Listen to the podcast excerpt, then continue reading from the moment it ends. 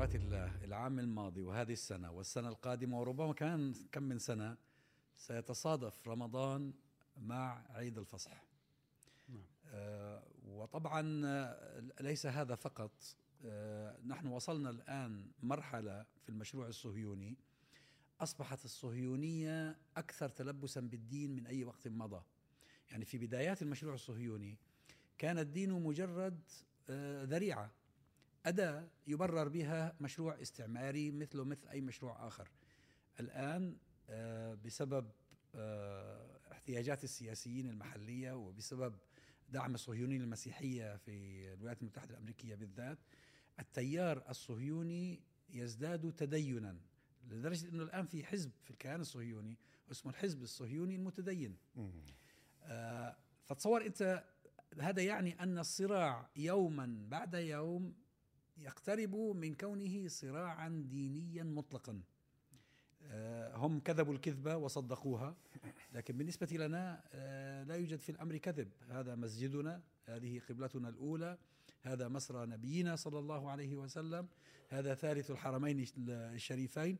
فبالنسبة لنا وهذا ما لاحظناه من تجاوب المسلمين حول العالم أي آه، انتهاك أي اعتداء هو اعتداء على الإسلام وعلى الأمة الإسلامية قاطبة يعني هو واضح كما تفضلت أن ال- حتى المجتمع الصهيوني اللي في داخل فلسطين المحتلة هو يتجه بشكل كبير جدا إلى قضية التدين والأحزاب الدينية واليمينية.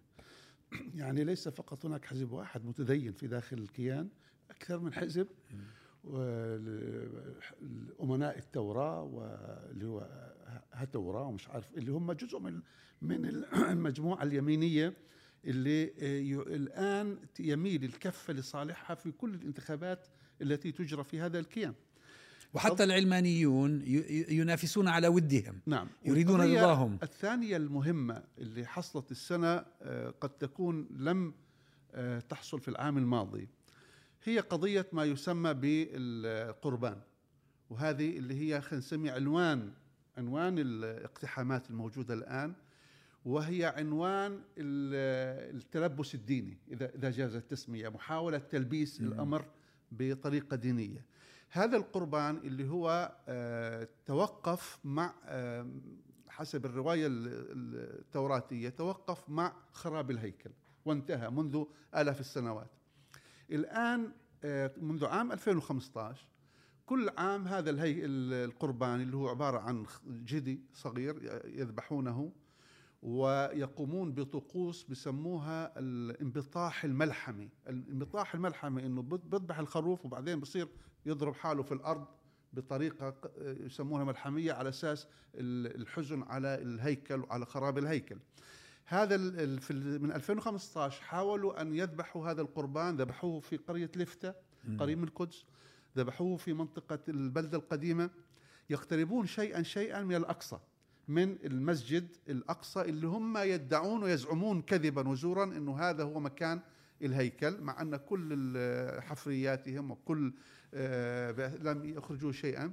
فيحاولوا في العام الماضي ذبحوا هذا القربان عند السور قريب من الهيكل على سطح أحد المنازل. أحد سطح المنازل اللي استولى عليها المستوطنون ذبحوا هذا على مكان يطل على الأقصى. هذا العام كانوا يريدوا أن يكون في داخل الأقصى. ومعنى ذلك أن يكون في داخل الأقصى هو إيذان بتحويل جزء من هذا المسجد الأقصى إلى إلى هيكل واللي هو سماه آه، التقسيم المكاني. بيحاولوا هم تقسيم زماني إنه يجوا في فترة الصباح يأتوا إلى المكان وهذا سموه تقسيم زماني.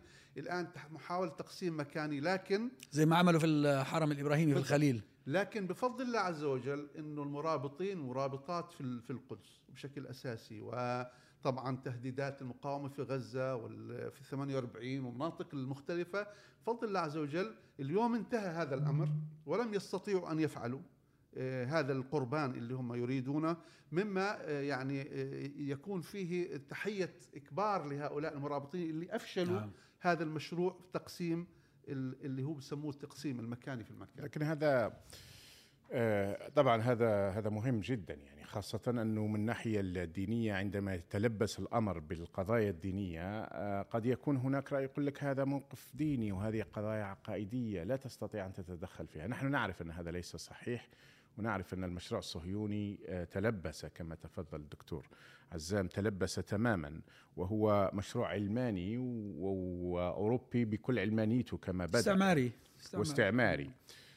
آه الإشكال يعود مرة أخرى أن سواء على ما يسمى على مستوى ما يسمى بالسلطة الفلسطينية أو خارج السلطة الفلسطينية من هذه آه بلدان التطبيع الآن هذه هي التي تسهل المهمة بل ربما تدفع آه أنه ليس هناك رد فعل حقيقي. أكثر من ذلك نجد أن السلطة الفلسطينية مثلا في سجونها الآن عدد هائل من المقاومين وهم في الغالب مقاومين حتى سلميين أحيانا. شفنا كيف كان تصرفهم في المظاهرات العام الماضي في مقتل التعذيب اللي قتل تحت التعذيب آه في الخليل. أيوة. في الخليل. واخطر آه، من ذلك دخول الإمارات والبحرين والمغرب والأردن طبيعة الحال من قبل هو والسيسي يعني ذهابهم أبعد مما كانوا. السعودية التي أيضا تدخل على الخط وبشكل كبير جدا لأنها تعتقد خاصة بن سلمان يعتقد أن مفاتيح التتويج ربما قد تمر بتل أبيب. كل هذا ليس فقط يضعف الفلسطينيين ويضعف مقاومتهم وإنما يعطي ذرائع لقادة الصهاينة يجرئهم أكثر ويجرئهم أكثر ليذهبوا أكثر غير ناظرين إلى بل بالعكس يعتقدون أن الوضع العربي اليوم والوضع الدولي اجمالا هو مناسب ومناسب جدا. لكن ربما انه الصهاينة أنفسهم والعالم كله أدرك أن المقاومة ليست من الأنظمة وأن هذه الجيوش ليست الا لقمع شعوبها. المقاومة شعبية أيضا وهذا ما يلاحظ الآن ليس فقط المحتل هذا ما نلاحظه نحن كشعوب ويلاحظ العالم أيضا. لولا المقاومة الفلسطينية ولولا آه هذه الصلابة سواء في داخل المسجد الأقصى أو في آه، حدود في في داخل الأراضي المحتلة أو أيضا في الأوطان العربية أو أيضا الهبة العالمية والوقفة العالمية شعب آه، يعني من الشعوب عالميا لكان الوضع اسوء بكثير وخاصة وهم يحصلون على هذا الغطاء من هذه الأنظمة وهذه الأنظمة تهرول بشكل سريع جدا نحو التطبيع. أيضا لولا وجود رفض شعبي ولولا وجود مقاومة شعبية لوجدنا التطبيع بشكل أسرع من هذا، ما الذي يمنع السعودية حاليا من إعلان التطبيع؟ مع أننا نعلم أن هناك علاقات من تحت الطاولة. وأننا نعلم أن السعودية مع الإمارات تدفع عدد من دول العالم إلى التطبيع وتحضهم على ذلك. وسمعنا يعني آه، وقرأنا تقارير عن دفع السعودية والإمارات للمغرب باتجاه التطبيع ولدول أخرى. ما الذي يمنعها أيضا من إعلان التطبيع هو الخوف من المواقف الشعبية. لذلك ربما الرهان حاليا هو على المواقف الشعبية ليس فقط في فلسطين بل في كل المنطقة العربية والعالم الإسلامي. والعالم أجمع لكل أولئك الذين يقفون مع الحق آه، حتى يعني بغض النظر عن الاختلافات الدينية والصراع الديني. هذه الأرض لهذا الشعب العالم كله مجمع على هذا الأمر. ها يعني شعوب لقيطة جاءت من أوروبا جاءت من أماكن مختلفة حول العالم ثم ادعت هذه الكذبة ثم آه حولت هذه الكذبة التي كانت غطاء ديني حولتها إلى وكان حقيقة تصدقها ثم تطبقها حولتها إلى عقيدة. طبعا آه، أنا متأكد أن الشعوب العربية لولا أنها مكبلة ولولا أن الأنظمة تستخدم قدر مهول من آه، التنكيل بهذه الشعوب آه، تصل إلى درجة القتل تصل إلى درجة الاعتقال إلى درجة التعذيب. آه، الأقصى يستثير في كل العرب والمسلمين حمية ولكن للأسف كل طاقة الأنظمة المحيطة بفلسطين بالذات تستخدم لكبت الشعوب. ولذلك ما عدنا نرى مثل زمان زمان كان أقل حدث يحدث في فلسطين تخرج مظاهرات هنا وهناك. الآن المظاهرة أصبحت عمل إجر... يعتبره النظام عملا إجراميا. فيما لو خرجت مظاهرة مؤيدة لأهل كثيرين في السجون بسبب مظاهرات نعم. ومظاهرات أحيانا على فلسطين أنا, يعني. أنا بعتقد أنه آه، طبعا كل الظروف التي ذكرت الظروف اللي ذكرها الأستاذ آه، زيتون آه، هي حقيقية في العالم العربي يعني تخيلوا أنتم إن وزير خارجية البحرين أمس بيتصل بوزير آه، أو ولي العهد بيتصل برئيس وزراء الكيان ويهنئه بعيد الفصح وكذلك فعل عبد الله بن زايد في الاتصال اللي جرى مع بلبيد وبقول إنه إحنا نقدر الأمور التي تقوم بها إسرائيل في القدس، نقدر الجهود. يعني الظروف المحيطة كلها ظروف بالفعل تبعث على هذا اللي هي الظروف الرسمية، لكن المعادلة الجديدة القوية على الأرض الآن في فلسطين واللي تجعل هذا الكيان يحسب ألف حساب قبل أن يفعل أي شيء. لو كانت ما مش موجودة هذه الورقة كان بالفعل اقتحم وقسم الأقصى ولم يسأل عن شيء. الورقة الأولى هي ورقة الناس المرابطين في المسجد الأقصى وكما تعلمون ويعلم المشاهدين أنه في ألف على مدار اليوم مستمرين هذول غير طبعا اللي بيجوا بيصلوا يعتكفوا. ألف من المرابطين والمرابطات هذا في داخل المسجد يدافعون عن المسجد ليلا نهارا. ويزدادوا في أوقات الصلوات بحيث تأتي أعداد كبيرة برغم المنع. هذه معادلة قوية وهذول من القدس ومن مناطق ال 48 من إخواننا الفلسطينيين الذين يستطيعون إلى أن يصلوا القدس. لا يستطيع أهل الضفة أن يصلوا القدس في معظمهم لا يستطيع طبعا غزة آه، اطلاقا لا يستطيعوا. فهذه معادلة لا ننسى إنه معادلة المقاومة الشعبية في الفترة الأسبوعين الماضية الثالثة سواء كان عمليات أو فشل اقتحام مخيم جنين لمدة لثلاث مرات. يحاول أن يقتحموا المخيم يهدموا بيت هذا الشاب الذي قام العملية يعتقلوا والديه ولكنهم فشل. كل الجيش ومع التنسيق مع السلطة فشلوا. والقضية الأخرى أو الثالوث الآخر هي قضية المقاومة في غزة. إذا أنتم اقتحمتوا الأقصى إحنا سنضرب. كل هذه المعادلة أعتقد إنها عامل قوة جديد للقضية تجعل هذا ال- الكيان وهذه الحكومة المتطرفة الضعيفة المتهالكة تجعلها آه، تحسب ألف حساب قبل أن تقدم على أي خطوة. سبحان الله كانت كان الرهان الإسرائيلي كان على الأنظمة العربية. وكان يظن أنه إذا كسر شوكة الأنظمة العربية وطبعت هذه الشعوب أن القضية انتهت. ولم يعلم أنه عرى هذه الأنظمة. أي نعم. وكشف الغطاء عنها. ولم يضف آه، لمعادلته أي شيء بل بالعكس أضاف أن الشعوب عرفت أن هذه الأنظمة ليست معها. وبدأت الشعوب تفكر في طرق آه، حل جديدة. لم تعد الشعوب حاليا تنادي الجيوش العربية والأنظمة العربية بتحرير فلسطين. أصبح لديها طريقة تفكير مختلفة في دعم المقاومة ودعم صمود الشعب الفلسطيني. دون الرهان على هذه الأنظمة التي عراها العدو الصهيوني باستخدامه لها. بالإضافة للعوامل اللي ذكرتها أبو أنس آه، الذي يشاهد آه، الأحداث كما تنقلها لنا مقاطع الفيديو اللي طبعا بي- بيصورها المرابطون صحيح. في م- في مجملها آه، يدخل آه، بضعة آه، أشخاص من المستوطنين آه، في اقتحام للحرم القدسي الذين يحرسونهم من القوات الإسرائيلية أضعاف عددهم صحيح ومدججون بالسلاح والذين يقفون لهم بالمرصاد من أهل القدس وأهل فلسطين ومن المصلين آه، يقفون بصدور عارية لا يملكون شيئا آه، سوى آه، أص- أصواتهم وربما بعض الحجارة. الحجاره, بعض الحجارة. نعم وهذا مشهد مثير حقيقة يعني أي إنسان يتفرج في أي مكان في العالم يقول لك ما, ما هذا التفاوت؟ آه، هذا دليل على أن هنا يوجد حق بينما في المقابل يوجد باطل. باطل تحرسه قوة احتلال مدججة بالسلاح.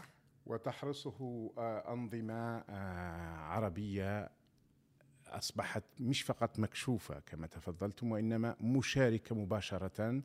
تفضلت بذكر آه، ولي عهد البحرين وهذا بتاع الإمارات أيضا.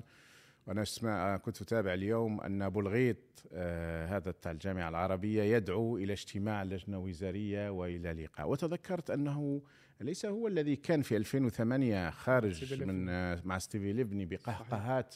آه، وهي تقول enough is enough enough is enough فيما بعد ويبدأ القصف. الحرب أي نعم. وكانت بدأت الحرب وأعلنت من القاهرة الحرب بيومها تقريبا أعلنت. من القاهرة. وليس هو الذي هدد بتكسير آه، وهو اللي آه، تكسير أرجل غزة. الف- آه، آه، أرجل أهل غزة. نعم. أهل غزة وطبعا الوضع الآن مع السيسي أبشع بكثير لكن ما زال هذا جامعة عربية وما زال فكرة- عام. على فكرة هو عمل اجتماع اليوم. أنا قبل لا جئت كنت أسمع المؤتمر الصحفي اللي عاملينه في عمان. مم. اجتمعوا طبعا اعتذروا ثلاث وزراء عرب منهم السعودية ومنهم الإمارات اعتذروا عن الحضور. لكن العجيب إنهم قال اجتمعوا وطلعوا تنديد. طيب يا عمي ليش اجتمعتوا؟ نددوا من غير لا تجتمعوا. يعني اجتمعتوا في عمان مشان تطلعوا تنديد يعني قال بهذه ال ال الأمور. آه، ف فيعني الشعوب العربية طبعا والشعب الفلسطيني على رأس الشعوب العربية لم يعد عنده أي ثقة ولا أي أمل بهذه الأنظمة أنها ستفعل له شيئا. ولذلك لم يعد أصلا حتى يعير لها بالا أو يوجه لها نداء إنما بدأ يعتمد على على نفسه يعتمد على قوته يعتمد على سواء قوته في المقاومة في غزة أو قوته في القدس في القدس. الآن القدس تصنع تاريخ. في الأربع خمس سنوات الماضية القدس هزمت الاحتلال عدة مرات في باب الرحمة هزمته في باب العمود في قصة البوابات الإلكترونية. هزمته فتحة آه، مصلى المصلى باب الرحمة كان مغلق منذ عام 1967 مكان يتسع ل 3000 مصلي. فتحوه غصبا عن الاحتلال والآن هذا أفشل قصة التقسيم الزماني اللي موجود في الأقصى. فنحن نعتمد الآن على عناصر داخلية فلسطينية شباب. يتواصل مع الإعلام مع وسائل التواصل الإعلامي يرتب نفسه داخل مسجد الأقصى. يقوم بالامر ليس بطريقة عشوائية إنما بطريقة مرتبة ومنظمة والحمد لله استطاع أن يحقق هذه الإنجازات. مع ذلك يبقى وجود الميليشيا التي تسمى السلطة الفلسطينية في اعتقادي آه، هو أحد أكبر العوائق. إذا مش هو أكبر عائق. يبقى أن هذه الميليشيا تقوم بما تسميه بالتنسيق الأمني أي تقوم بخدمة الاحتلال مباشرة يعني لم أتصور يوم ولا أعتقد أنه حدث أن الإسرائيليين سلموا إسرائيلي إلى إلى السلطة الفلسطينية بينما هي فعلت ربما لآلاف المرات. فهذه عمالة مباشرة وواضحة. ثم أنهم هم ربطوهم وربطوا آه، مداخيلهم وتجارتهم وأبنائهم وشركاتهم بأن تكون عميل وعميل مباشر. طبعا نحن عايشنا هذا في الجزائر. عايشناه وعايشناه بشدة إلى درجة أنه عندما انتصرت الثورة الجزائرية آه، كان هناك حوالي 200 ألف جزائري يسمون حركة بمعنى أنهم يشتغلون للاستعمار. عملاء و... باختصار. عملاء. وهؤلاء كانوا ليسوا فقط يحملون السلاح أحيانا مثل ما هي السلطة الفلسطينية اليوم. م. طبعا هم دايرين لها إخراج على أنها سلطة فلسطينية إلى آخره هي ميليشيا. ولكن كانوا أيضا في الإدارات وفي القضاء وفي وفي. بينما كان عدد المجاهدين الذين بقوا في الداخل وما زالوا حاملين السلاح كان أقل من أربعين ألف أكثر تقديرات تضعهم في حدود خمسة وثلاثين ألف. الجزائريين فقط الذين كانوا مع الاستعمار كانوا سبعة أضعاف تقريبا. آه، أما الفرنسيين طبعا كان الكولون كانوا المستوطنين كانوا أكثر من مليون. وكان الجيش الفرنسي في فترة معينة تجاوز عدد وجوده 500 ألف آه، عسكري فرنسي. هذا جيش فقط. الجيش فقط دون دون البوليس ودون المستوطنين المسلحين ودون لأن الجزائر أيضا كانت قطعه من فرنسا بمعنى انها مثل ما هي اليوم ما يسمى بإسرائيل. 130 سنة. يعني هذول في ال 130 سنة آه، آه، رسخوا أقدامهم. تماما. إلى درجة أنهم آه إلى درجة أنهم احتفلوا في بعد مرور 100 عام على الاحتلال في 1930 وقالوا لقد تمكنا من جعل هذه البلاد فرنسية أوروبية إلى الأبد. ونحن هنا سيتذكرنا أحفاد أحفادنا بعد الاحتفال بالمئة سنة القادمة المفروض بعد سنوات يعني. سبحان الله بعد 30 سنة خرجوا. بعد 30 سنة خرجوا. وفي اللي خرجوهم هم أغلبهم مواليد 1930 بمعنى في الثلاثينات. الذين أخرجوهم في الغالب كانوا من مواليد الثلاثينات. طبعا كانوا اللي كان بعض في العشرينات أو قبل لكن هذا الجيل اللي ولد في ذلك العش في تلك العشرية هو الذي سيحمل فيما بعد المبدأ والفكرة والسلاح ويقاوم إلى أقصى الحدود. لكن لم يكن لدينا سلطة بمعنى السلطة. كانوا ميليشيات كانوا عملاء كان الناس يعرفوا هذا كله لكن لم يكن لهم هذا اسم بس فقط ولا هي المضمون واحد. آه، السلطة الفلسطينية بكل موظفيها الأمنيين والمدنيين العسكريين وغير العسكريين هؤلاء أصبح مستقبلهم ومستقبل أبنائهم مرتبطا بالاحتلال. ولذلك هم من مصلحتهم أن يستمر الاحتلال. لأنه أول سؤال بيسأل نفسه الواحد فيهم إنه عندما ينتهي الاحتلال ماذا سيحصل لي؟ هذه الامتيازات التي أحصل عليها هذه الرواتب هذه التمكين الذي مكنوه آه، هو ثمنه أن يتسلطوا على باقي الشعب الفلسطيني. إيه بس هنا يعني تصحيح صغير إنه إحنا إحنا نتحدث عن آه، كبار كبار المجرمين. نتحدث عن الناس العاديين يعني في الأجهزة ناس آه، اللي هم ناس عاديين حتى في مثلا في عندك أنت الموظفين العاديين المدنيين المدرسين الأطباء ال- الناس اللي هم في المجتمع المدني هؤلاء عادي يعني في أصلا في زمن لا الاحتلال طبعا أنا لا أقصد هؤلاء أيوة. أنا لا. أنا أقصد مئة الذين بالمئة. يشكلون جزءا من السلطة بالضبط الناس آه، الذين يهمهم است... أن تستمر مية خاصة بالمئة. الذين يحملوا السلاح ال- خاصة أنا أتحدث بما بشكل أساسي الجهات الأجهزة الأمنية. إيه نعم، الأجهزة الأمنية الأمنية. في في داخل آه، السلطة هذه حوالي آه، الأجهزة الأمنية يقولون أكثر من سبعين ألف آه، في الأجهزة الأمنية ويستهلكون آه، 65% أو 60% من موازنة الموازنة السلطة. عمليا أن العالم الذي يدفع حتى الأوروبيين أو بعض العرب أو حتى الأمريكان يدفعون بعض المساعدات يدفعونها للأجهزة الأمنية التي تقوم عمليا على حماية إسرائيل. السلطة الفلسطينية لم تعد محترمة آه، في نظر الشعب الفلسطيني اطلاقا. وأنا أعتقد أن عدد كبير جدا حتى من موظفي السلطة الفلسطينية لم يعودوا يحترموا هذه السلطة الفلسطينية لأنه الضرب في الميت حرام كما يقال لكن هذه سلطة ميتة. سلطة وجدت ابتداء وجدت آه، المشكلة أنها ما مميت ضربت- مميتة أيضا. نعم يعني ميتة ولكنها ضربت. مميتة يعني. ضربت القضية الفلسطينية في آه، طعنتها في خاصرة في في مقتل عندما قبلت أن تقوم بدور عراب لهذا الاحتلال وأن تقوم بالتنسيق الأمني مع هذا الاحتلال وأن تقوم ليس هناك ليس هناك إنسان عنده لا شرف لا كرامة لا مروءة لا حمية إنه يدس على أبناء شعبه ويعطي معلومات من الاحتلال مشان يجي يقتلهم الاحتلال كما فعلوا في جنين. كما فعلوا في نابلس في الفترة الأخيرة. هم الذين يعطون المعلومات عن هم وللأسف الشديد بعض عناصر فتح المنتشرين في المخيمات والقرى يعملون لصالح السلطة ظنا منهم من هذه أو بعضهم جهلا أو غباء أو حمقا أنه هذه بودوا المعلومات للسلطة الوطنية الفلسطينية. لكن عمليا جهاز كمبيوتر واحد ما بين الأجهزة الأمن الفلسطينية وأجهزة الأمن الصهيونية والمعلومة التي تأتي إلى ضابط المخابرات. في رام الله فورا نسخة منها أو يطلع عليها فورا لأنه له أكسس ضابط المخابرات بس هي الصهيونية. أبو أنس. كل هذا يؤدي إلى أنه هذه السلطة غير محترمة أمام شعبها. أنت ذكرت فئة. هذه فئة ليست قليلة. فئة الناس الذين ينطلقون من مواقف حزبية. نعم. يعني ينصرون السلطة الفلسطينية وينتصرون لها. آه، ظنا منهم إنه هي تقوم بما بما يجب أو بما هو صواب. آه، هؤلاء مع الزمن يصبحون جنودا من جنودها. ماشي يعني إحنا رأينا في قطاع غزة آه، جزء كبير من هؤلاء قبلوا أن يأخذوا رواتب من رام الله مقابل أن يجلسوا في بيوتهم في فترة من الفترات حتى يفشلوا الكيان السياسي الناشئ في آه، في غزة بعد انسحاب الكيان لأنه الصهيوني كان هناك. رواتب تمشي لهم إي فلذلك إحنا ممكن نقسم اللي موجودين على الساحة إلى قسمين، أما قسم يقف مع مصالحه الشخصية وإما قسم يقف مع المصالح العامة.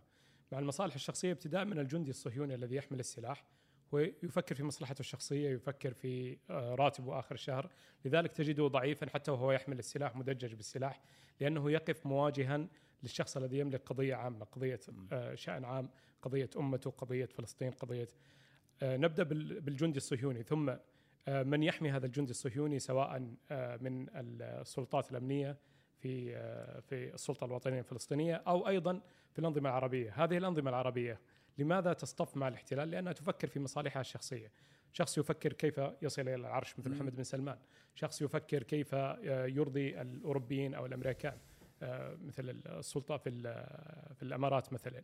هؤلاء الذين يفكرون في مصالحهم الشخصية بالتأكيد أنهم اصطفوا آه، في هذا الجانب لأن المصالح الشخصية هي مع الأقوى دائما. أما أن تقف مع ال- مع الضعيف مع المغلوب. هو آه، آه، هذا ال- هذا الوقوف مع مصلحته الشخصية ينتهي به إلى أن يخون الله ورسوله والأمة. صحيح. بالتأكيد وهذا اللي بيحصل. بالتأكيد لأنه بما أنه يفكر في مرتب أو يفكر في منصب فهو سوف يتخلى عن كل قيمه. أما من يستشعر القيم فبالتأكيد أنه سوف يقف مع الحق الفلسطيني سوف يقف ضد المحتل وسوف يقف أيضا آه، مع ضميره مع عقيدته مع دينه مع آه، ال- القيم العليا التي مفترض ليس فقط المسلم أن يتمسك بها بل كل إنسان لديه أخلاق ولديه قيم. إحنا شفناهم الآن يعني وعايشناهم ونعايشهم أحيانا أنهم يعني لا علاقة لهم بالدين، لا علاقة لهم بالإسلام، لا علاقة لا لكن عندهم مروءة يقفون هنا يعني. لما كوربن مثلا اللي دفع ثمن غالي جدا وفيما بعد يعني آه عندما يقف بتلك المواقف اللي كان يقفها مع فلسطين وكل وفي جناح كبير جدا في اليسار البريطاني اللي يقف مع فلسطين ويقف بتلك القيم ويدفعون الثمن وبعضهم دفعوا الثمن في أماكن عملهم أو في مناصبهم وبشكل كبير جدا كان ليفينغستون من قبل أيضاً. مثلا آه. كان ليفينغستون كمثال وهو ويضحون يعني. رجل حر. كان أي نعم. اللي كان ال- آه، عمدة لندن. عمدة لندن يعني صح. وعمدة لندن يعني سلطة ك- كبيرة جدا ليست عمدة آه، اللي عندنا إحنا طبعا آه، دفعوا ثمن غالي لكن في نفس الوقت تجد آخرين عندنا باسم الخبزة طبيعة الحال هذه قضية الخبزة هذه كارثية لأنه يتحول فيها إلى آه، مجرد عبد في أفضل الحالات وأحيانا جلاد عبد جلاد يجلد شعبه يجلد الناس يجلد ال... يمشي مع الباطل بشكل كبير. اللي استغربته في اليومين هذا أنه في الوقت اللي هذا آه، بتاع البحرين والاخر الإمارات يناصرون آه، موقف الحكومة الصهيونية هناك وهي حكومة على أبواب السقوط في الحقيقة نعم. يعني خاصة فقدت الأغلبية الآن. أو أنها سقطت. فقدت أو أنها سقطت ربما في هذه اليومين يعني. ونتنياهو يتربص بهم من هناك وهو طبعا لا لا يقل عنهم تطرف. أن الولايات المتحدة والأوروبيين أصدروا بيان قالوا يجب عدم تغيير الوضع في شوف القدس. هو هو ال- ال- شوف ال ال الآن ال- الأوروبيين والأمريكان معنيين أن لا يكون هناك تصعيد في القدس وفي فلسطين حتى لا يسحب على أوكرانيا. عن أوكرانيا. مم. هم عندهم الآن قصة أوكرانيا وبدهم يركزوا على أوكرانيا وبعدين قصة ال- ال double standard أو ال- المعايير المزدوجة اللي هم آه، كل الناس كانت تعرفها عنهم. الآن أصبحت واضحة وضوح ال- الشمس إنه في double standard عند هذا الغرب وعند الأمريكان في التعامل مع القضايا. وصار حتى وزير الخارجيه الأمريكي وجه بأسئلة في المؤتمر الصحفي. طيب أنتم إذا تناصروا الاحتلال آه، المحتلين الذين احتلت أرضهم في أوكرانيا لماذا؟ آه، تدعمون الذي يحتل الأرض في في في فلسطين. فالقصدي أنا إنه شوف الناس هؤلاء اللي اللي زي كوربن وليفينستون وغيره هؤلاء عندهم حس إنساني. مش شرط إنه هو. متدين أو عنده دين بس عنده حس إنساني. صحيح. الناس اللي عندنا سواء كان في السلطة الفلسطينية أو في الأنظمة العربية حتى الحس الإنساني غير موجود عندهم. إحنا نقول إنه ما في عندكم ضمير. ماشي. ما في عندكم انتماء لشعوبكم ماشي. ما في عندكم انتماء لعروبتكم كويس. ما في عندكم انتماء لإسلامكم ما أنتم طلقتوا الإسلام زمان. لكن ما في انتماء للبشرية للإنسانية. يعني القضية الفلسطينية سيبك من قضية الإسلام والعروبة وكذا كل هذه ممتاز جدا. قضية إنسانية قضية صحيح. حضارية للمظلومين في هذه الأرض. نعم صحيح. جميل. شو الختام يا أبو أنس؟ شو ختمتها ختاما يعني غير هذه شكل؟ بركات رمضان. طيب ممتاز. يلا كويس. يلا نبدأ. توكل على الله. شوف جايبينه في النهار عشان ما يحطوا مكسرات. أيوه شفت كيف. بيوفروا كاجو. ناخذهم معنا مش مشكلة. هو على فكرة يبث الساعة 6 أي. بتوقيت لندن اليوم. آه. طبعا في الموضوع السعودي ولكن فيه أيضا يلا توكل على الله. مهمه يعني. السويد فرنسا.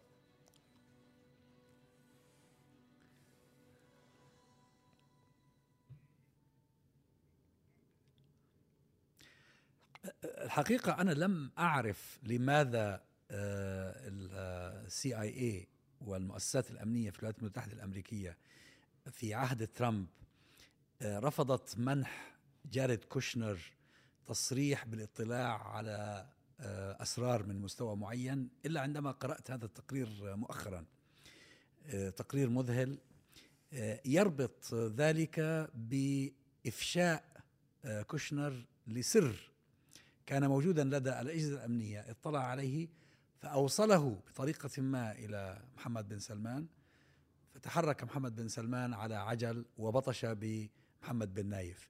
آه، يعني آه، ومن هنا طبعا هم الأجهزة الأمنية في الولايات المتحدة أو الدولة العميقة كانت تعتبر محمد بن نايف هو آه، رجل- رجلهم. رجلها في ال... أي نعم في ال- فتعتبر هذا نوع من الخيانة يعني نوع من كيف أنت بتعمل هذا ال- هذا الكلام؟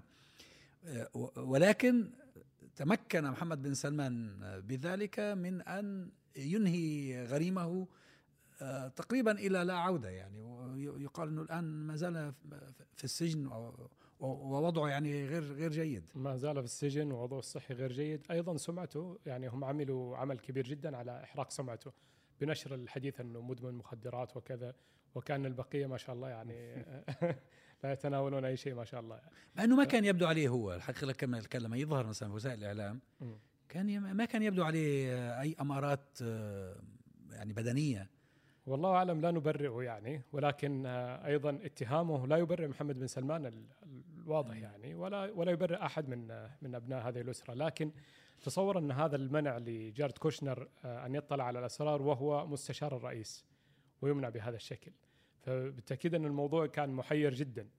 لكن عندما ينكشف الآن فعلاً.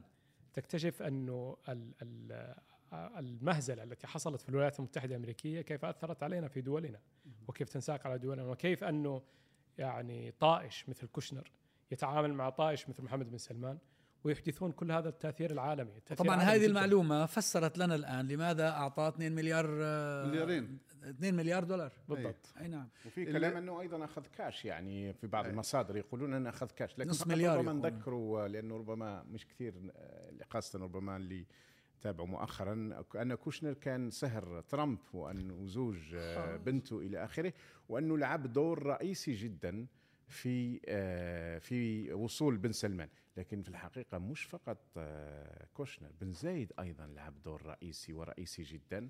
وأعتقد أننا سنكتشف في قادم الأيام خاصة إذا وقع خصومة آه، ذهبت إلى أنها في حدود القطيعه، لا أعتقد أن ابن سلمان يستطيع أن يكون في قطيعه مع الولايات المتحدة ولكنه هو الآن كما نرى يعني يحاول أن يظهر بأن لديه موقف مستقل. خاصة والله في موضوع- تقرير م- في موضوع مثير النفط يعني. نزل في فورين بوليسي بعرفش إذا اطلعتوا عليه. آه، تقرير بيتكلم عن آه، تغيرات حقيقية عمالها بتحصل في العلاقة بين الولايات المتحدة الأمريكية وحلفائها في المنطقة. وهي على فكرة مش تمثيلية هذا هذا شيء شيء صحيح لأنه ال- الخلافات والنزاعات السياسية اللي بتحصل داخل الولايات المتحدة الأمريكية تنعكس على حلفائهم في الخارج. حتى يعني موقف الإمارات وموقف آه، السعودية آه، سواء من آه، العلاقة مع روسيا من العلاقة مع الصين مم. آه، عاملة عاملة إشكال. ال- ال- الشيء وأنا أقرأ في المقال أثار انتباهي إنه هذه الكاتبة اللي اسمها وورد كذا. تقول إنه هي آه، يعني لجأت إلى ثلاث مصادر للتأكد. عادة الصحفيين الصحفيين بيلجأوا لمصدرين حتى يتأكد من صحة الخبر. هي تقول أنها لجأت إلى ثلاث مصادر وأكدوا لها في داخل الأجهزة الأمريكية هذه المعلومات. ال- الشيء ال- المستغرب في هذا الأمر أنه آه، عمليا في هذه البلاد البلاد الغربية بشكل عام ونحن نعيش فيها أنه لما يصير فضيحة من هذا النوع. ممكن تؤدي إلى سقوط ال- النظام سقوط الحكومة. كيف واحد بيأخذ رشوة آه، 2 مليار من آه، رئيس آخر أو من دولة أخرى اللي هي كما قالوا إنه هو دفع آه، محمد بن سلمان دفع 2 مليار لكوشنر في شركته. كنوع من الاستثمار مع إنه توصية الصندوق السيادي السعودي إنه شركة فاشلة وما نعم. بتزبط. الأعجب وأنا أقرأ اليوم تقرير في معاريف تعلق على هذا التقرير المكتوب. آه، طبعا الكاتب بيقول إنه اولا حسب ذمتك كانه إنه ابن س... إنه كوشنر أخذ 2 مليار ووزير المالية اسمه منوشن أو شيء من هذا القبيل أخذ مليار أخذ مليار في ذلك في هذا في هذه العملية. واثنين من اليهود وهو يرى الكاتب وهذا شيء عجيبه جدا إنه هذه العلاقة الخاصة بين اثنين من كبار المسؤولين الامريكيين في أمريكا في ذلك الوقت. في إدارة ترامب. في إدارة ترامب. وطبعا آه، يس- آه، في استشراف عند محمد بن سلمان إنه ممكن يرجع للبيت الأبيض وبالتالي قاعد بيستثمر اللي هو ترامب فبقول إنه هذه ستكون لها تداعيات في إقامة علاقات بين محمد بن سلمان علنية اللي هي تطبيع واتفاقية وبين آه،. الكيان الصهيوني يعني شوف أنت لاحظ إنه كل العملية اللي اللي هي حتى ضد مصلحة أمريكا من الناحيه العملية إنه اثنين موظفين بيفشوا أسرار وباخذوا آه، رشوة آه، في هذا آه، من أجل مصلحة الكيان الصهيوني. يعني في كل دولة هذه ثالثة. دي هي دولة ثالثة. فحتى المنظومة الأمريكية اللي هو بقول لك الشفافية ومش عارف إيش والمحاسبه وكل شيء المعلومات للناس كل هذه مضروبة. يعني ما هو حتى في عندهم هم طرق للالتفاف على ال- على النظام. يعني بيخرجوها بالرغم من إنهم هم حاطين محرمات في أشياء كثير محرمة وممنوعة بالقانون لكن بالقانون يو- يوجد أيضا ثغرات مع- مع- معمولة خصيصا استغل الثمرة. حتى يستغلوها ويفعلوا ما ما لا ما لا يجيزه القانون. فهو هذاك أسس شركة. مم. الشركة استثمارية تقبل باستثمارات من الخارج. آه هذاك حط له فيها الفلوس. ومعروف إنه حط له إياها ليش؟ شكرا له على ما فعل. وكما ذكرت استشرافا لأنه قد يرجع هو وصهره إلى ال- إلى البيت الأبيض آه، قريبا. فقانونا بي- بيكون مغطي نفسه. آه، وللاسف هذا موجود في لكن مع. ذلك نعم موجود صحيح. لكن مع ذلك الإشكال اللي أنا أعتقد اولا أن ال establishment الأمريكية لن تسمح بعودة ترامب لأن ترامب أحدث آه، فعلا زلازل داخل آه، كوارث داخل الولايات المتحدة وأدى إلى استقطاب هائل داخل المجتمع الأمريكي وشفنا ما حدث وهو لأول مرة يحدث منذ الحرب الأهلية الأمريكية اللي هو الدخول على آه، الكونغرس. على الكونغرس رمز بس الإمبراطورية كيف حيمنعوه؟ آه،؟ أعتقد أنه لديهم طرق أعتقد أن لديهم طرق وأعتقد أن هذه. القضية بالذات هذه القضية بالذات أنا أعتقد أنهم لن يسمحوا آه، بمرورها هكذا أعتقد أنه قد يأتون بكوشنر أمام الكونغرس ويدخلوا معه وطبعا ترامب أيضا لديه مجموعة قضايا يعني سواء قضايا لمرفوعة ضده على شكل آه، مدني أو جنائي أو سياسي هم الخوف كل الخوف داخل ال establishment هو الشعبية الرهيبة التي يتمتع بها ترامب. أي. الشعبويه حوالي وقد آه، تزيد على 35 فكرة. إلى 40% أب- وقد تزيد في بناء على. نتائج الحرب في أوكرانيا. في أوكرانيا بالضبط. لأنه إذا انتصر بوتين ولذلك بالنسبة للولايات المتحدة قضية آه، أن يهزم بوتين في آه، أوكرانيا ليست فقط لمنع الصين عن أخذ تايوان وأيضا تغيير الوضع في آسيا وربما في العالم خاصه في إفريقيا. وليس أيضا حتى لا يتوسع بوتين لقضم المزيد من آه، الأوروبيين وإنما أيضا قضية داخلية لأنهم يعرفوا علاقة بوتين مع مع ترامب ويعرفوا أن انتصار بوتين سيدعم وسيقوي عودة ترامب بشكل كبير. وهذا بالنسبة إليهم يكاد يكون قضية تشبه أو تقترب من أن بالنسبة للنظام الأمريكي يوجد في أزمة وجودية. ال- الطيب هي شوف إحنا قاعدين نتحدث وكأن الوضع وضع طبيعي إنه واحد آه، زي محمد بن سلمان بيعطي ثلاثة مليار لناس كأنها أمواله يعني الخاصة. هو هذا في, أموال في ال- العالم العربي هذا طبيعي. نعم وليست أموال ال- لأن كل- واحد من هؤلاء. الحكام يعتبر أن هذه البلد مزرعة خاصة به. أيوه. فهو السؤال الموجه حتى لشعوبنا في في المملكة أو في في الحجاز أو في العالم العربي كله شعوبنا اللي هذه الأموال ليست أموال هذه أموال أموال الأمة أموال الشعب.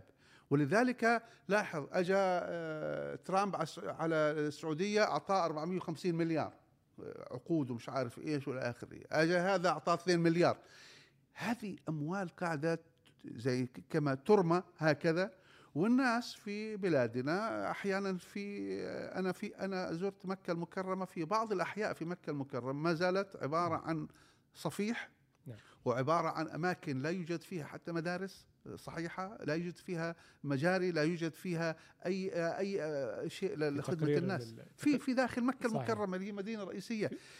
فإذا كانت هذه الأموال هي أموال الناس أموال الشعب يعمل فيها هكذا. ألا يمكن هذا أن يثير هذه الشعوب؟ على ولكن- ثارا لأموالها وحرصا على على مصالحها ومصالح أموالها. ويثيرهم ولكن الإشكال إنه القمع شديد جدا لدرجة إنه يعني السجون مليئة حاليا وحاله التعذيب والقتل في داخل السجون آه، وصلت إلى مستوى رهيب للغاية، الآن اللي, اللي في السجون ليس فقط النشطاء أو الذين لهم مواقف سياسية، واخر في القضاة أيضا. الآن قضاة تم اعتقالهم هم من آه، من العصي الغليظة للنظام، هم من الذين يصدرون الأحكام ضد النشطاء وضد ليش إيش الخلاف معهم؟ على إيش الخلاف؟ ولا يمكن أن نخرج بمنطق من تصرفات محمد بن سلمان، التصرفات السلطة حاليا لا منطقية بشكل غير طبيعي، فالبحث عن منطق في وسطها آه، غاية في الصعوبة، يعني مثلا شخص مثل عبد العزيز الجابر، عبد العزيز الجابر هو ووالده وأسرته آه، مع السلطة بشكل آه، منقطع النظير.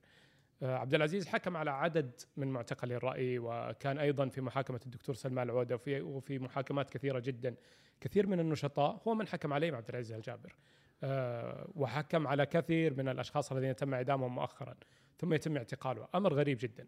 فال- فالشعب من الصعوبة هل بمكان يمكن أن يتحرك. يكون هذا له علاقة ب- بما تردد مؤخرا أن محمد بن سلمان يصر على إعدام محمد بن آه، على إعدام سلمان العودة وعوض القرني و إيش اسمه أخونا علي حمزة العمري. والله أنا لا أتصور لا، علي- علي حمزة العمري. علي العمري. علي العمري. علي العمري. ما أتصور هذا الأمر لأنهم لن يمانعوا على الإطلاق. لا يوجد لديهم أي ممانعة. بالعكس يعني الأحكام هي تصدر من الديوان الملكي وهم مجرد آه، ناطقين بهذه. يرددونها. ناطقين بهذه الأحكام يعني كانت اولا تصدر من المباحث سابقا الآن تصدر من الديوان الملكي.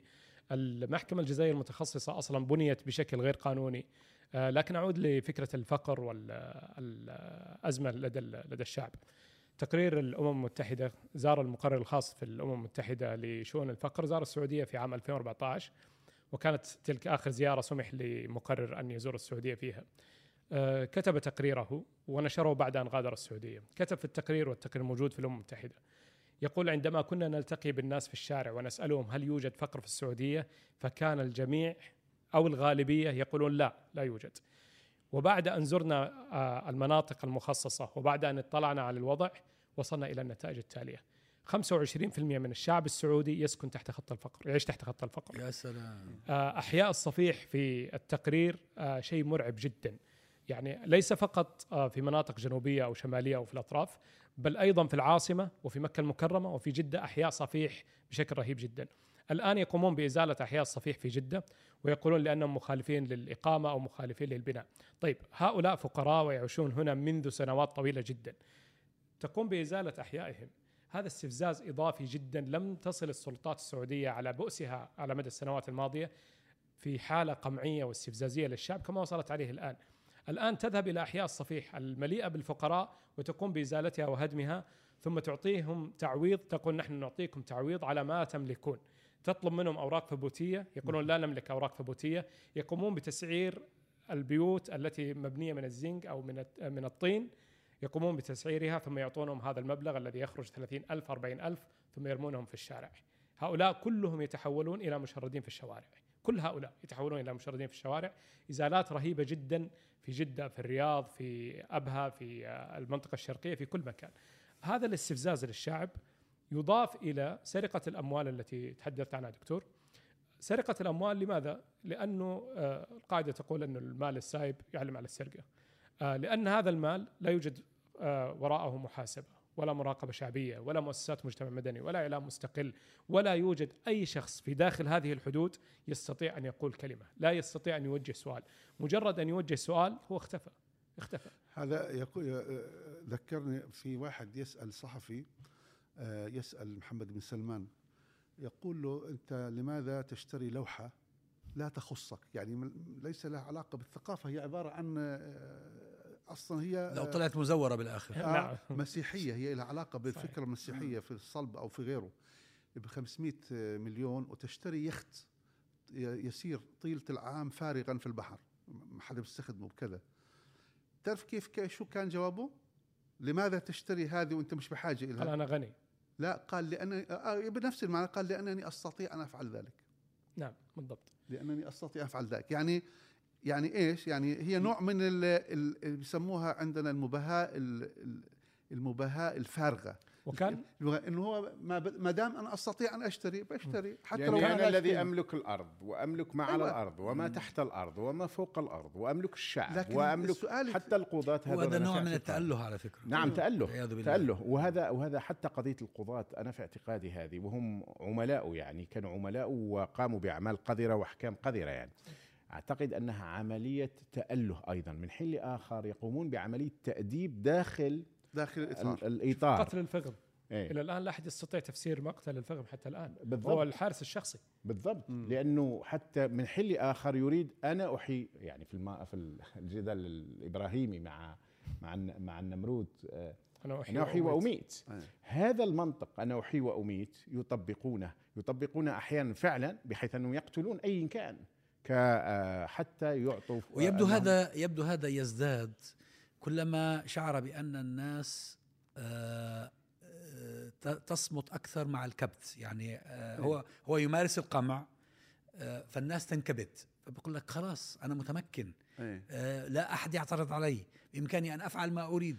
بس آه، آه، آه، يعني هو عادة آه، الذي حتى تاريخيا ال- الأنظمة أو البلاد اللي تحكم بأسر حاكمة اللي هي الملكيات. دائما الأسرة تحاول تحرص لأنه هذه مش والله واحد جاء وانتهى ومشى وبده خلص وراح محمد بن سلمان أو راح هذا الحاكم ويأتي واحد آخر. هذه الأسرة تحرص على أن يستمر حكمها لمئات السنوات وبالتالي أي تحافظ تصرف على علاقة جيدة وسمعة. أيوه أي تصرف لأي شخص في هذه الأسرة ممكن يسيء للأسرة وينزع من الحكم. لكن الواضح قاعد الآن في المملكة العربية السعودية إنه ليس هناك حتى هذا الحاجز حاجز الأسرة اللي كان في مهما كان على الأقل كان ضابط للتصرفات إنه إحنا بنحكم كأسرة وبدنا أسرتنا تستمر في الحكم مئات السنوات هذه التصرفات لمحمد بن سلمان اولا تقصر عمر ال- الحكم للأسرة. الحاكمة. وتؤثر عليها شعبيا آه، لأنه إذا فقدت السند الشعبي والسند ال- القبائل القبائل والعشائر وما إلى ذلك وحتى الآن فقدت السند الديني. والمفارقة أن والده إيه. لما كان أمير الرياض كان هو المكلف بضبط العائلة. أيوه. صحيح. يعني, تمام. يعني هو اللي كان يتأكد من أن الجميع منضبط و- أمير علاقات الأسرة. ودية و أي نعم لأنه حتى يحافظ على على هي- هيمنة العائلة. ولذلك هو ضرب هو هو بن سلمان ضرب الأسرة السعودية ضربة شديدة جدا يعني في الحقيقة أنه سهل مهمة آه، إلغاء هذه الأسرة التي أنا أعتقد أنها واحدة من أكثر الأسر التي دمرت العالم. الإسلامي. وضرب الثلاث مقومات الرئيسية لبقاء هذا الحكم. المقوم الأول هو تماسك الأسرة الحاكمة وتم ضربه حاليا ضربة قوية جدا. والش... والديني الشرعي الجانب. الديني. فالأسرة الحاكمة كان أبناء الشعب لدينا. عندما نقول مثلا أنه يجب أن نعترض يجب أن نرفض هذا فهم يقولون أنه هذه صمام أمان. الأسرة مهما كانت سيئة إلا أنها صمام أمان. الآن هي مصدر الخوف الأكبر لأنه ممكن يتقاتلون فيما بينهم الصراعات فيما بينهم وموضوعنا اليوم يعني والصراعات فيما بينهم. الأمر الآخر اللي هو المدرسة الرسمية الدينية السعودية الرسمية للدولة. التي كانت تصمتنا يعني. آه، حرام تعترضون حرام تنتقدون الحاكم. الآن ضربتها السلطة السعودية ضربة قوية جدا وأنهتها بشكل كامل. الأمر الثالث الدعم للحلفاء من الخارج دعم الأوروبيين والأمريكان. الآن لديه صراعات كبيرة جدا مع الخارج وشوه سمعة الأسرة في الخارج بشكل نحن لم نكن نستطيع أن نقوم بهذا الدور لولا أنه هو قام بهذا الدور. لذلك الحكم حاليا هو في أضعف مراحله. الإشكال أنه نحن كشعب أننا لا زلنا أضعف وهذا هو الإشكال تقريبا. طيب الآن في كلام آه، في ال social media عن آه، هذا تركي آل الشيخ. إيش عندك معلومات عن إيش اللي حصل له؟ لا. كان آه، كاتب تويت يتكلم فيه عن الرحيل. يقال أنه كل طلعت مريض. أنه مريض بالسرطان وأنه ربما يكون في وضع نهائي إلى آخره. لكن صراحة الإشكال ليس في آل الشيخ هذا آل الشيخ هو صورة فقط وربما حتى تتم الاطاحه به والإتيان بما هو اجرم منه. آه طبعا هو جابوا أداة هو جابوا أداة ولأنه آل الشيخ فكانوا آل الشيخ هم المؤسسة الدينية فأصبحت هي مؤسسة يعني هم كانوا مسؤولين عن هيئة الأمر بالمعروف والنهي عن المنكر وأصبحوا مسؤولين عن هيئة الترفيه. آه، على هيئة نشر المنكر على أقصى حدوده يعني في أرض مقدسة للمسلمين ولذلك نحن يغيظنا وكمسلمين أن يعني لو حدثت هذه في بلدان أخرى الناس ممكن تسكت عليها ويقول لك هذه موضوع أهل البلد. لكن هذه القضية لا تعني أهل البلد يعني لا تعني أهل سكان الحرمين فقط. أنا لا أفضل كلمة السعودية هذه لأنها هي في حد ذاتها يعني مستفزة. مستفزة ومهينة يعني. فالقضية هي أراضي مقدسة لكل المسلمين في الحقيقة لأكثر من مليار ونصف يحبث فيها شخص آه، آه، يعني واضح عليه أنتم ذكرتم قبل قليل قضية المخدرات بالنسبة لي آه، بن بن نايف لكن بن سلمان واضح عليه موضوع المخدرات واضح عليه واضح عليه العبث. شفنا إيش عمل العبث في اليمن يعني كان يظنها أيوه وهي النقطة ال- كمان عملية. مهمة إنه هو سياسات سياساته لا, لا تؤثر فقط على الداخل. صحيح صحيح. هي تؤثر على المحيط. هو إذا كان هم مثلا بيقولوا بعض أوقات بيقولوا لماذا تتدخلون في شؤوننا؟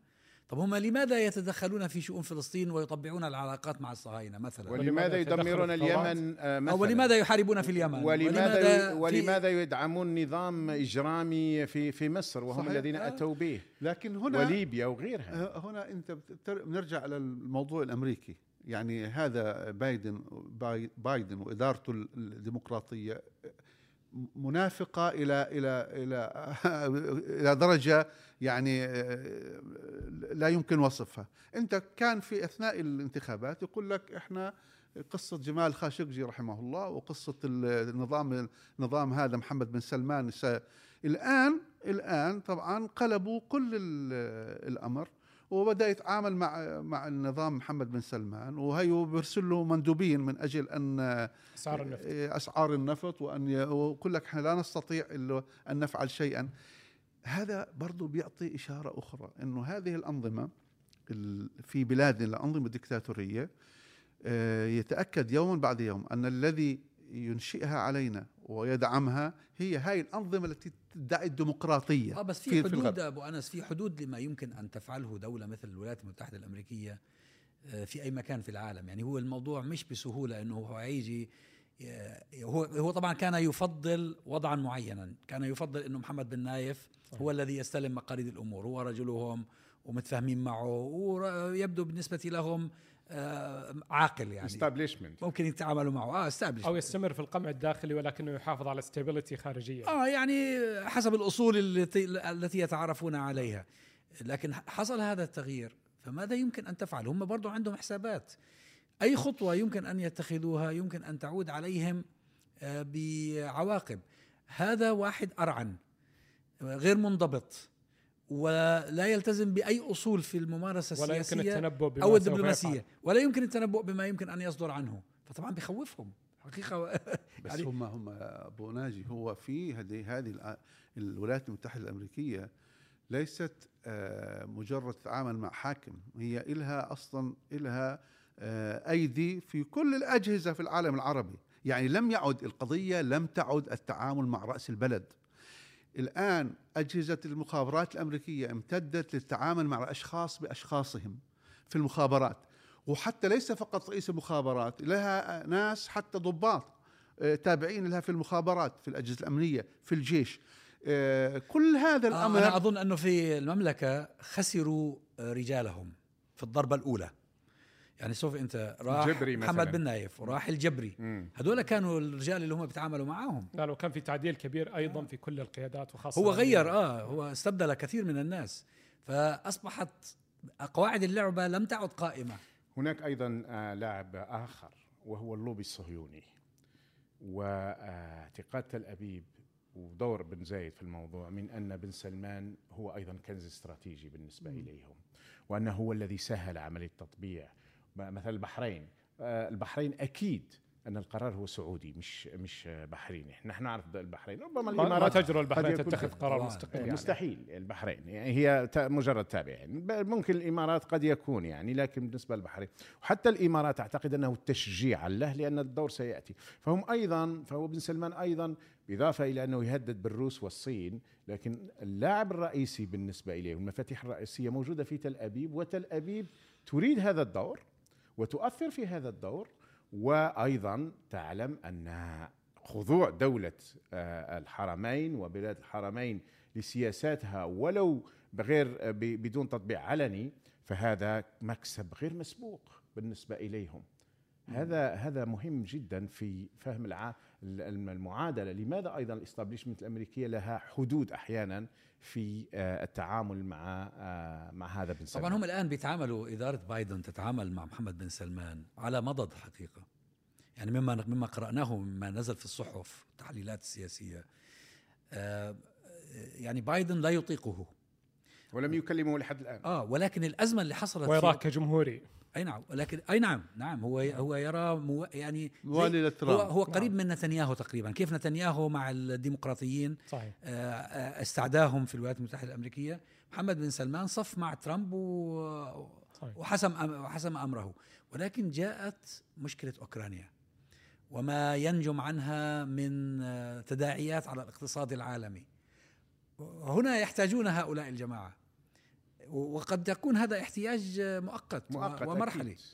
لأن توجه الولايات المتحدة الأمريكية حتى كاستابلشمنت هو توجه تغي- تغير جذري في النظرة إلى المنطقة وفي آه، صدر, هذا التقرير اللي في ال Foreign Policy كيف بي- بيقول منذ أن آه، لم يتدخل ترامب إدارة ترامب لم تتدخل لترد على الضربة الإيرانية لمواقع النفط لمرافق النفط السعودية علم أن هناك تغير في آه، النظرة الأمريكية للمنطقة. هو لم تعد المنطقة كما كانت بالنسبة هو- للأمريكان. هو كذلك أنت أنت لا ننسى أنه قبل عدة شهور كان هناك انسحاب مذل للأمريكان من أفغانستان. صحيح صحيح. هذه التداعيات الانسحاب مذل من أفغانستان انسحاب المحا... انسحاب من المنطقة يعني بشكل عام الآن الأمريكان يحاولوا يعني ي... ينكفئوا يعني. ينكفئوا عن المنطقة بشكل واضح وصريح وكان تجلياتها في أفغانستان وتجلياتها في العراق حتى يعني. الإيرانيين ضربوا أكثر مرة القواعد الأمريكية وما ردوا عليهم وغيرها من ال- القضايا ال- ال- المشروع كله المشروع الأمريكي كله يتراجع وينكفئ إلى إلى هو لو لو لولا لولا أزمة النفط الناجمة عن الحرب في أوكرانيا لما احتاجوهم نعم. صحيح أساسا لأن أمريكا لم تعد تحتاج إلى آه، النفط. ما البحري. بتحتاج. ولذلك أصبحت ولذلك هي في فرصة نفس هي. فرصة فرصة الآن عالمية لكل ال- القوى الحية في العالم العربي والإسلامي وال- والمحبين لل- لل- للخير بعيدا عن الهيمنة الأمريكية. فرصة حقيقية من أجل إيجاد نظام عالمي. جديد هذه عملية صحيح. هذه التناقضات وهذه الخصومات وهذه الصراعات كلها تفتح فرصة لم تكن موجودة من نعم. قبل لكي يتغير هذا الاستقرار الاستعماري الذي هو في الحقيقة مدمر لنا وأثبت وثبت التخلف والفساد وحكومات الإجرام في أوطاننا. صحيح هذا ال- الوضع حاليا القائم في المنطقة هو وضع غير طبيعي لا يمكن أن يستمر طويلا لسنا نحن فقط في أزمة كشعوب وكقوى مقاومة بل أيضا الأنظمة في في أزمة ب- على رأسها النظام الأمريكي العالم كله متأزم حاليا لا يمكن أن يستمر الوضع هكذا فلذلك يجب علينا نحن كشعوب وكقوى مقاومة أن نسعى لتعزيز قيمنا وأن آه، ن- يعني نعمل قدر المستطاع لتعزيز هذه القيم لكي نقوي مواقفنا لأن هذه الأنظمة لن تستطيع أن تصمد على هذا الوضع أظن فرصة أن الله. سبحانه. وتعالى يأذن بالتغيير أي. وهذه الحرب في أوكرانيا هي مفتاح هذا التغيير على الأغلب هي مفتاح هذا التغيير. هو تغيير واضح إنه العالم كله يتجه إلى نظام جديد